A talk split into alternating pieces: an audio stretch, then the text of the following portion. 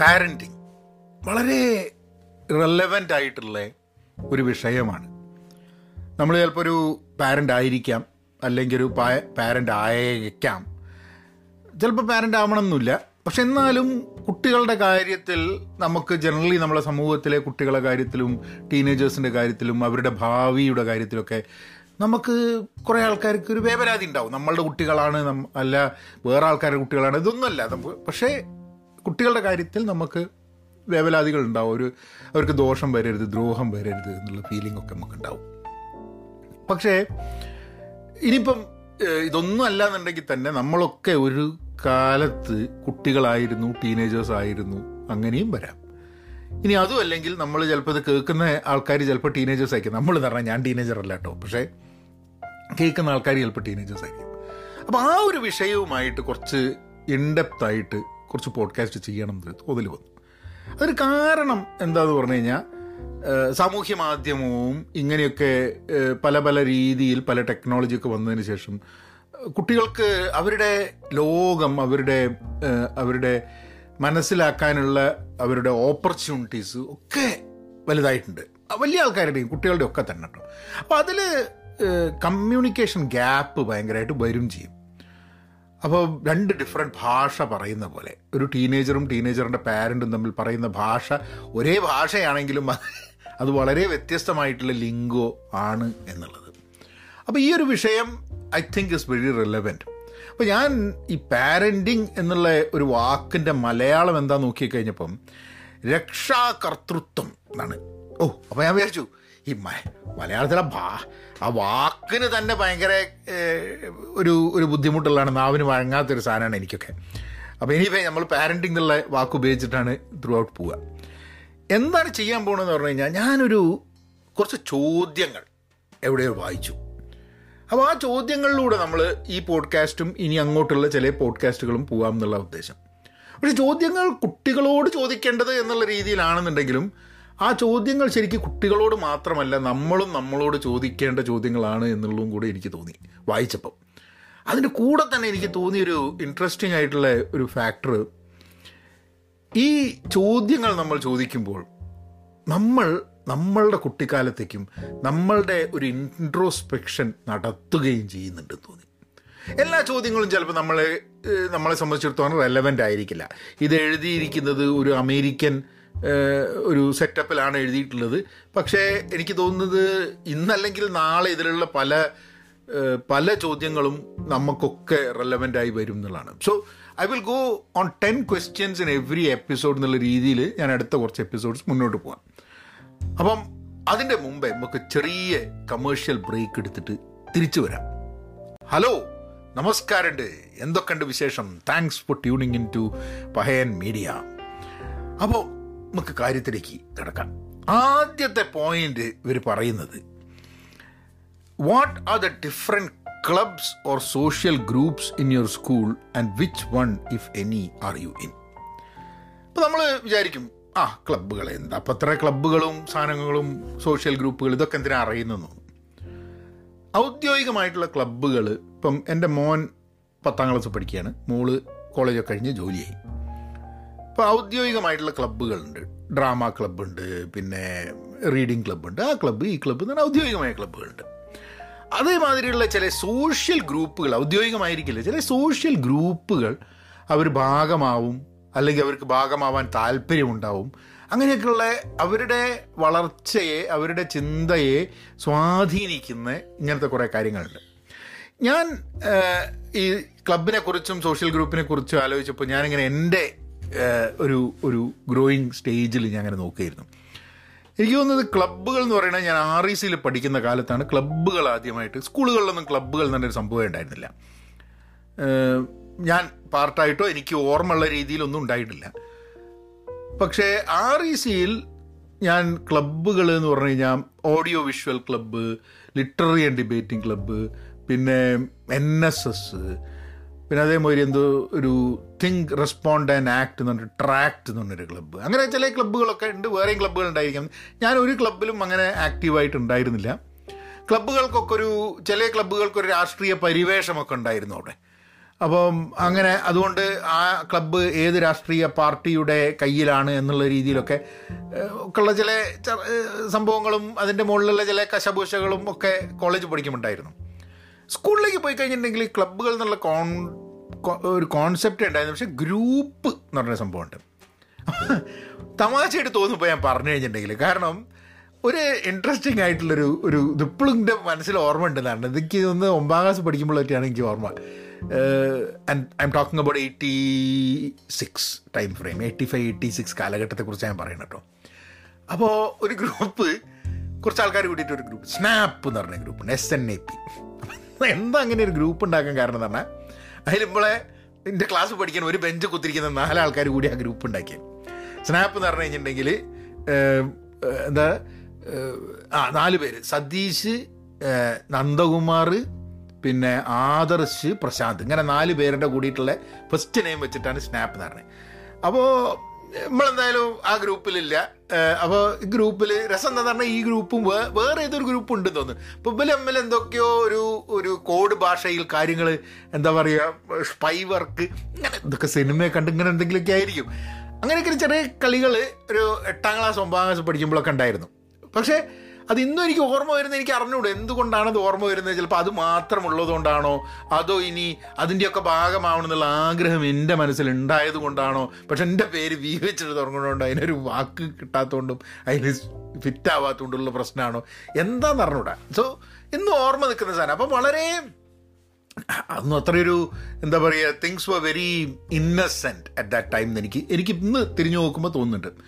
കുട്ടികൾക്കൊന്നും അവരുടെ കാര്യങ്ങൾ ഇന്നസെന്റ് ആയിട്ട് തോന്നുന്നുണ്ടാവും. പക്ഷേ ഇന്നത്തെ സാമൂഹ്യ മാധ്യമങ്ങളും ഇന്റർനെറ്റും അതും ഇതും ഒക്കെ ഉണ്ടാവുന്ന സമയത്ത് എന്തൊക്കെ സോഷ്യൽ ഗ്രൂപ്പുകൾ എന്തൊക്കെ ക്ലബ്ബുകളും ഉണ്ട് എന്നുള്ളത് നമുക്ക് അറിഞ്ഞുകൂടാ. വാട്ട് ആർ ദീസ് ക്ലബ്സ് എന്നുള്ളത്.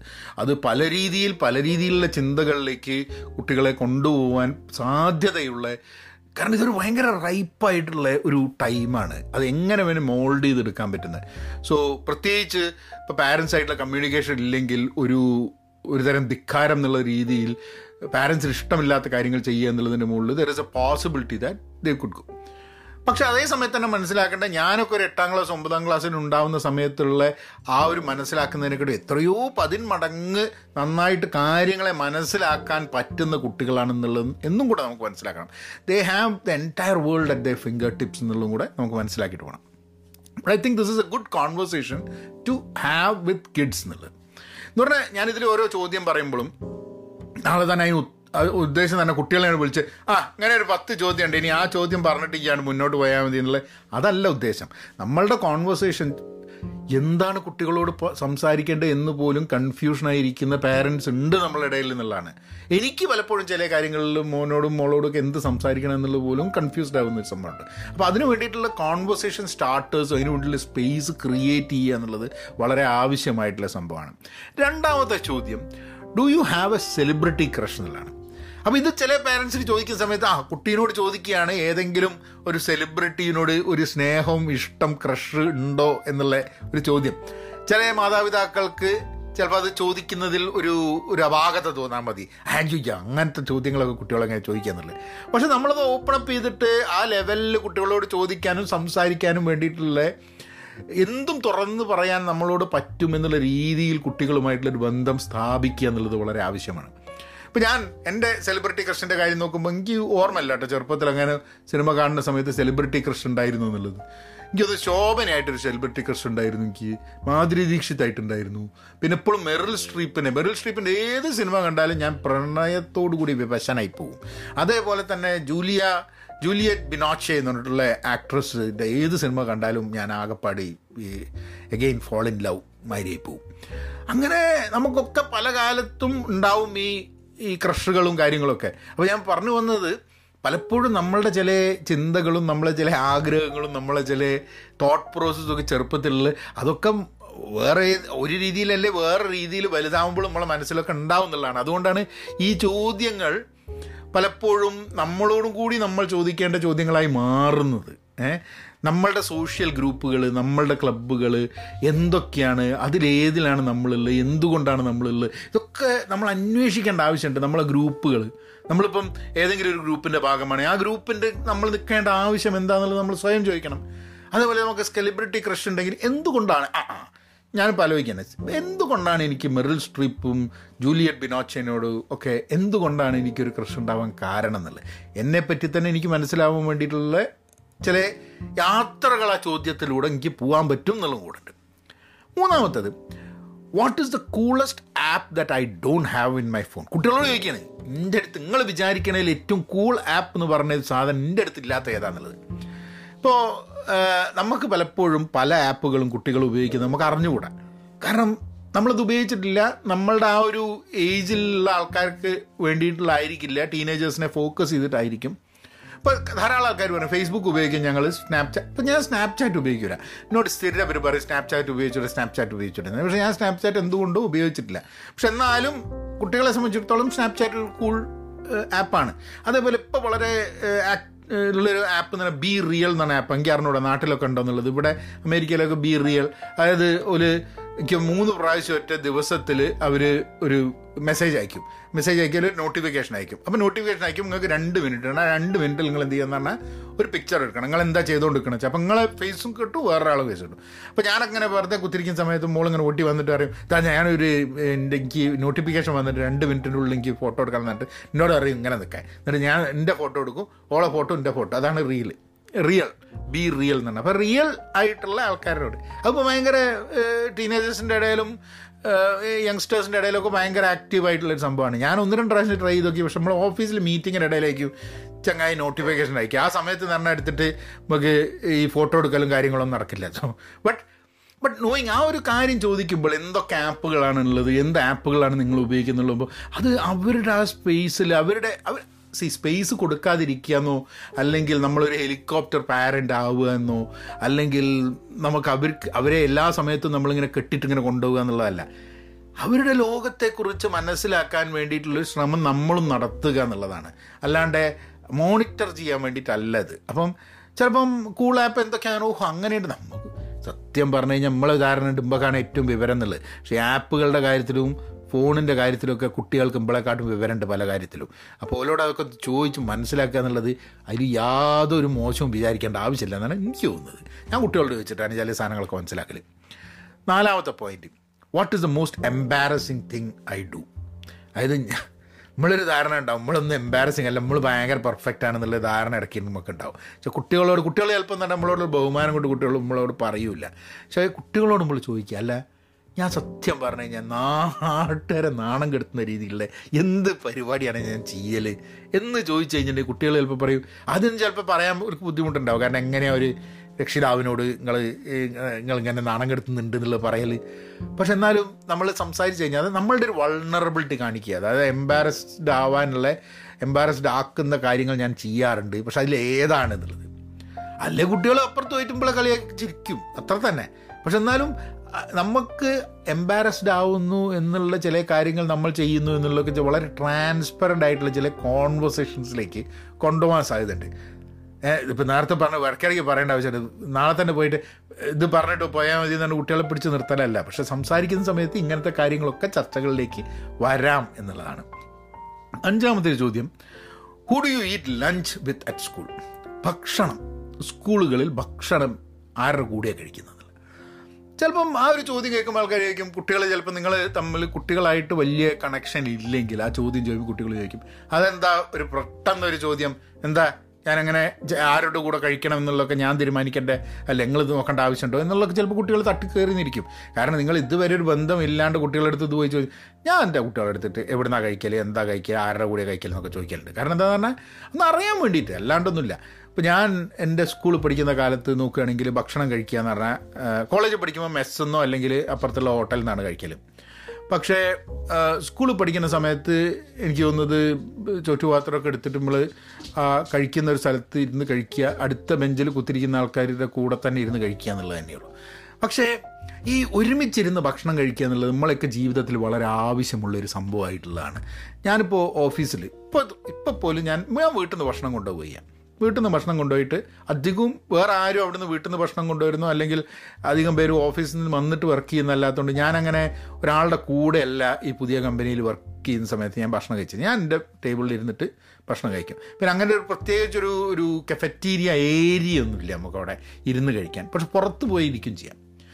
പക്ഷേ ഒരു രണ്ട് മാസം മുമ്പേ ഒരു കക്ഷി ഞങ്ങളെ കമ്പനിയിൽ ജോയിൻ ചെയ്തു. ആ കക്ഷി അപ്പം മൂപ്പനും ഫുഡ് കൊണ്ടുവരും. അങ്ങനെ ഞങ്ങൾ ഒരുമിച്ച് ഒന്ന് രണ്ട് ടീമിൽ വർക്ക് ചെയ്യേണ്ട ഒരുമിച്ച്. അങ്ങനെ ഉച്ചയ്ക്ക് ഞങ്ങൾ ഒരുമിച്ച് ഭക്ഷണം കഴിക്കാൻ തുടങ്ങി. അങ്ങനെ ഞങ്ങൾ രണ്ടുപേരും കൂടിയിട്ടാണ് ഉച്ചയ്ക്ക്. അപ്പോൾ ഉച്ചയ്ക്ക് രണ്ടാളും അവിടെ ഉണ്ട് അല്ലെങ്കിൽ മീറ്റിങ്ങിലല്ല എന്നുണ്ടെങ്കിൽ ഞങ്ങൾ രണ്ടാളും കൂടിയിട്ട് ഒരു അരമണിക്കൂർ പോവുക ഭക്ഷണം കഴിക്കുക ഒരു ചെറിയൊരു നടത്തം നടത്തുക അങ്ങനെ വരും. ഇത് വലിയൊരു വലിയൊരു ഇമ്പോർട്ടന്റ് സംഭവമാണ് നമ്മളുടെയൊക്കെ ഒരു ദിവസം നമ്മൾ കംപ്ലീറ്റ് ആയി എന്ന് തോന്നുന്നതിന്റെ ഭാഗമാണ് നമ്മൾ ഭക്ഷണം കഴിക്കുന്ന സമയത്ത് ഒരു ജോലി സ്ഥലത്ത് ഭക്ഷണത്തിന്റെ ഭാഗമായിട്ട് ഇൻട്രാക്ട് ചെയ്യുന്നത്. അപ്പോൾ സ്കൂളുകളിലും ഇത് വലിയൊരു റെലവൻ സംഭവമാണ്. ഒറ്റയ്ക്കിരുന്ന് ഭക്ഷണം കഴിക്കുക എന്ന് പറഞ്ഞാൽ നമ്മളൊക്കെ കണ്ടിട്ടുണ്ട്. ഒറ്റയ്ക്ക് കുട്ടികൾ ഇരുന്ന് ഭക്ഷണം കഴിച്ച് ഒറ്റപ്പെട്ട് പോകുന്ന ലോൺലി ആവുന്ന സിറ്റുവേഷൻസ് അവർക്ക് ഉണ്ടോ എന്നുള്ളത് നമ്മൾ ചോദിച്ചാലും സംസാരിച്ചാൽ മാത്രമേ ഉള്ളൂ. നമുക്കറിയില്ല.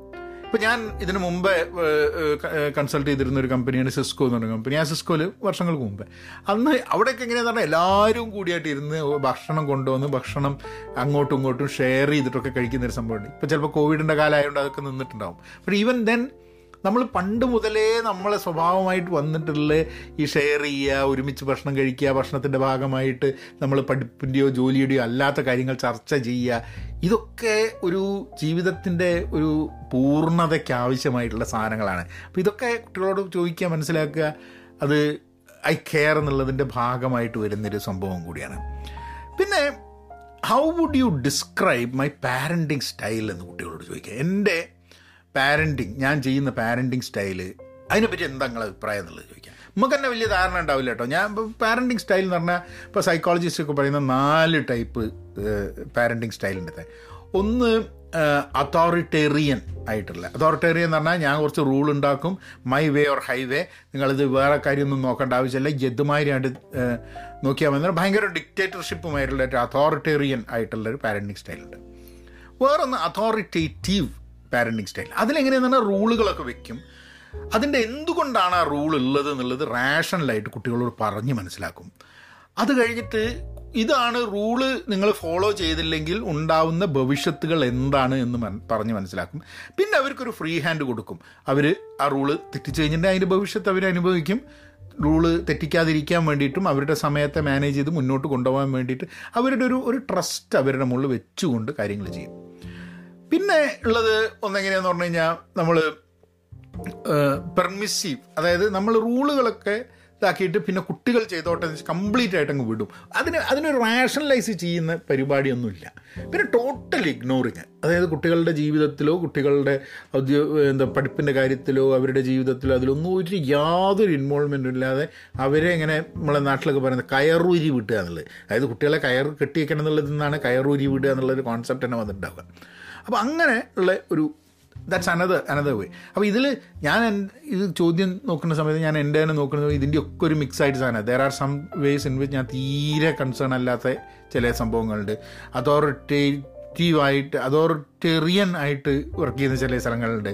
ചില സമയത്ത് റൂളൊക്കെ ഇട്ടിട്ട് പിന്നെ നമ്മൾ ആ റൂൾ എൻഫോഴ്സ് ചെയ്യാണ്ടിരിക്കുന്ന അങ്ങനത്തെ പെർമിസീവ് എന്നാണെന്ന് തോന്നുന്നു ആ ഒരു പാരന്റിങ് സ്റ്റൈലിന് പറയാം. അങ്ങനെ ചില സംഭവങ്ങളുണ്ട്. അപ്പോൾ ഇതിന്റെയൊക്കെ ഒരു മിക്സ് ഒക്കെ ആയിട്ട് പക്ഷേ നമ്മൾ കുട്ടികളോട് സംസാരിച്ച് കഴിഞ്ഞാൽ കുട്ടികൾ പറയും അധികവും. നമ്മൾ ചെയ്യുന്നതിൽ അവർക്ക് ശരിയല്ല എന്ന് തോന്നുന്ന കാര്യങ്ങൾ പണ്ടൊക്കെ നമ്മൾ പറയുക രക്ഷിതാവ് എന്നുള്ള രീതിയിൽ നമുക്കെല്ലാം അറിയാം. നമ്മൾ ചില കാര്യങ്ങളായിട്ട് പറയും. കുട്ടികളെ കുട്ടികൾ ഒരു വെറും കുട്ടികളായതുകൊണ്ട് കുട്ടികൾക്ക് പാരന്റിങ്ങിനെ പറ്റി പറയാനുള്ള അവകാശമില്ലല്ലോ അറിവില്ലല്ലോ എന്ന് പറയും. പക്ഷെ ഇന്ന് അവരെ ബാധിക്കുന്ന സംഭവമായതുകൊണ്ട് അവർക്ക് പറയാനുള്ള അധികാരമുണ്ട്. സ്കൂളുകളിൽ പഠിക്കുന്ന സമയത്ത് ടീച്ചർ ശരിയാണോ ശരിയല്ലേ എന്ന് പറയാനുള്ള അധികാരവും അവകാശവും കുട്ടികൾക്കുണ്ട്. അപ്പം അങ്ങനെ തന്നെയല്ലേ വീട്ടിലും വേണ്ടത് എന്നുള്ളൊരു ചോദ്യമാണ് പിന്നെ ഏഴാമത്തെ point what bands are you listening to these days എന്നുള്ളത് പാട്ട് ബാൻഡുകൾ. അമേരിക്കയിലൊക്കെ വലിയൊരു കാര്യമാണ്. ഇപ്പോൾ നമ്മൾ പേര് കേട്ട വലിയ വലിയ പാട്ടുകാരുടെ മാത്രമല്ല ലോക്കലായിട്ട് ബാൻഡുകളുണ്ട്. അപ്പോൾ ഇങ്ങനത്തെ കുട്ടികൾക്ക് അതിൽ താല്പര്യം ഉണ്ടാവും പാട്ടുകൾ താല്പര്യം ഉണ്ടാവും. അപ്പോൾ ഈ ബാൻഡുകൾ ഏതാണ് എന്ന് ചോദിച്ച് മനസ്സിലാക്കുന്നത്. എനിക്കറിഞ്ഞാൽ എത്ര കണ്ടത് റെലവന്റ് ആയിരിക്കും. ഇപ്പം എന്നെ സംബന്ധിച്ചിടത്തോളം എനിക്കങ്ങനെ ലോക്കൽ ബാൻഡ്സിനെ അറിഞ്ഞുകൂടാ.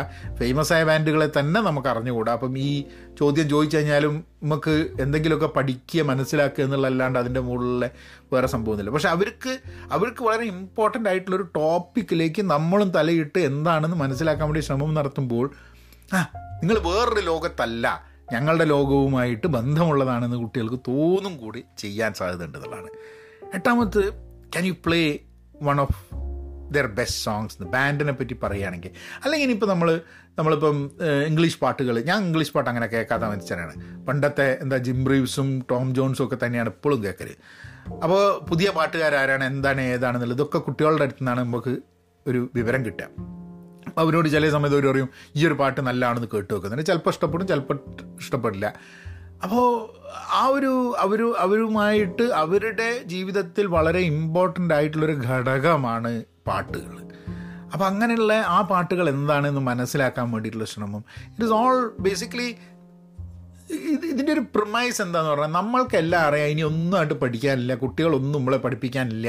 എല്ലാം നമുക്ക് അറിയാമെന്നുള്ള രീതിയിൽ നിന്നും പാരന്റിങ് മാറിയിട്ട് നമുക്ക് മനസ്സിലാക്കാൻ കുറേ ഉണ്ട് കുട്ടികളുടെ അടുത്ത് നിന്നുള്ളൊരു പോയിന്റിലേക്ക് എത്തുന്നതിന്റെ ഭാഗമാണിത്.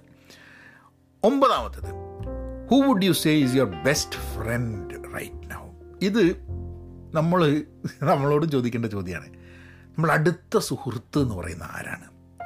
ഞാൻ കുറച്ചു കാലം മുമ്പേ ഞാൻ പോഡ്കാസ്റ്റ് പറഞ്ഞു എന്ന് പറഞ്ഞൂടെ ഫേസ്ബുക്കിൽ പോസ്റ്റ് ഇട്ട് ഞാൻ പറഞ്ഞു മൂന്ന് ലക്ഷത്തിൽ പരം ആൾക്കാർ ഒക്കെ പേജ് ഫോളോ ചെയ്യുന്നുണ്ടെങ്കിലും പേരെടുത്ത് പറയാൻ ചിലപ്പോൾ ഒരു രണ്ട് മൂന്ന് നാല് സുഹൃത്തുക്കളെ എനിക്ക് ഉണ്ടാവുള്ളൂ എന്ന് അപ്പം ബെസ്റ്റ് ഫ്രണ്ട് ആത്മസുഹൃത്ത് എന്ന് ഇത് മാറിക്കൊണ്ടിരിക്കും ചേട്ടാ പല കാലഘട്ടങ്ങളിൽ പല കാര്യങ്ങളിൽ പല ആൾക്കാരുമായിട്ടായിരിക്കും നമുക്ക് ബന്ധങ്ങൾ സ്ഥാപിക്കാം.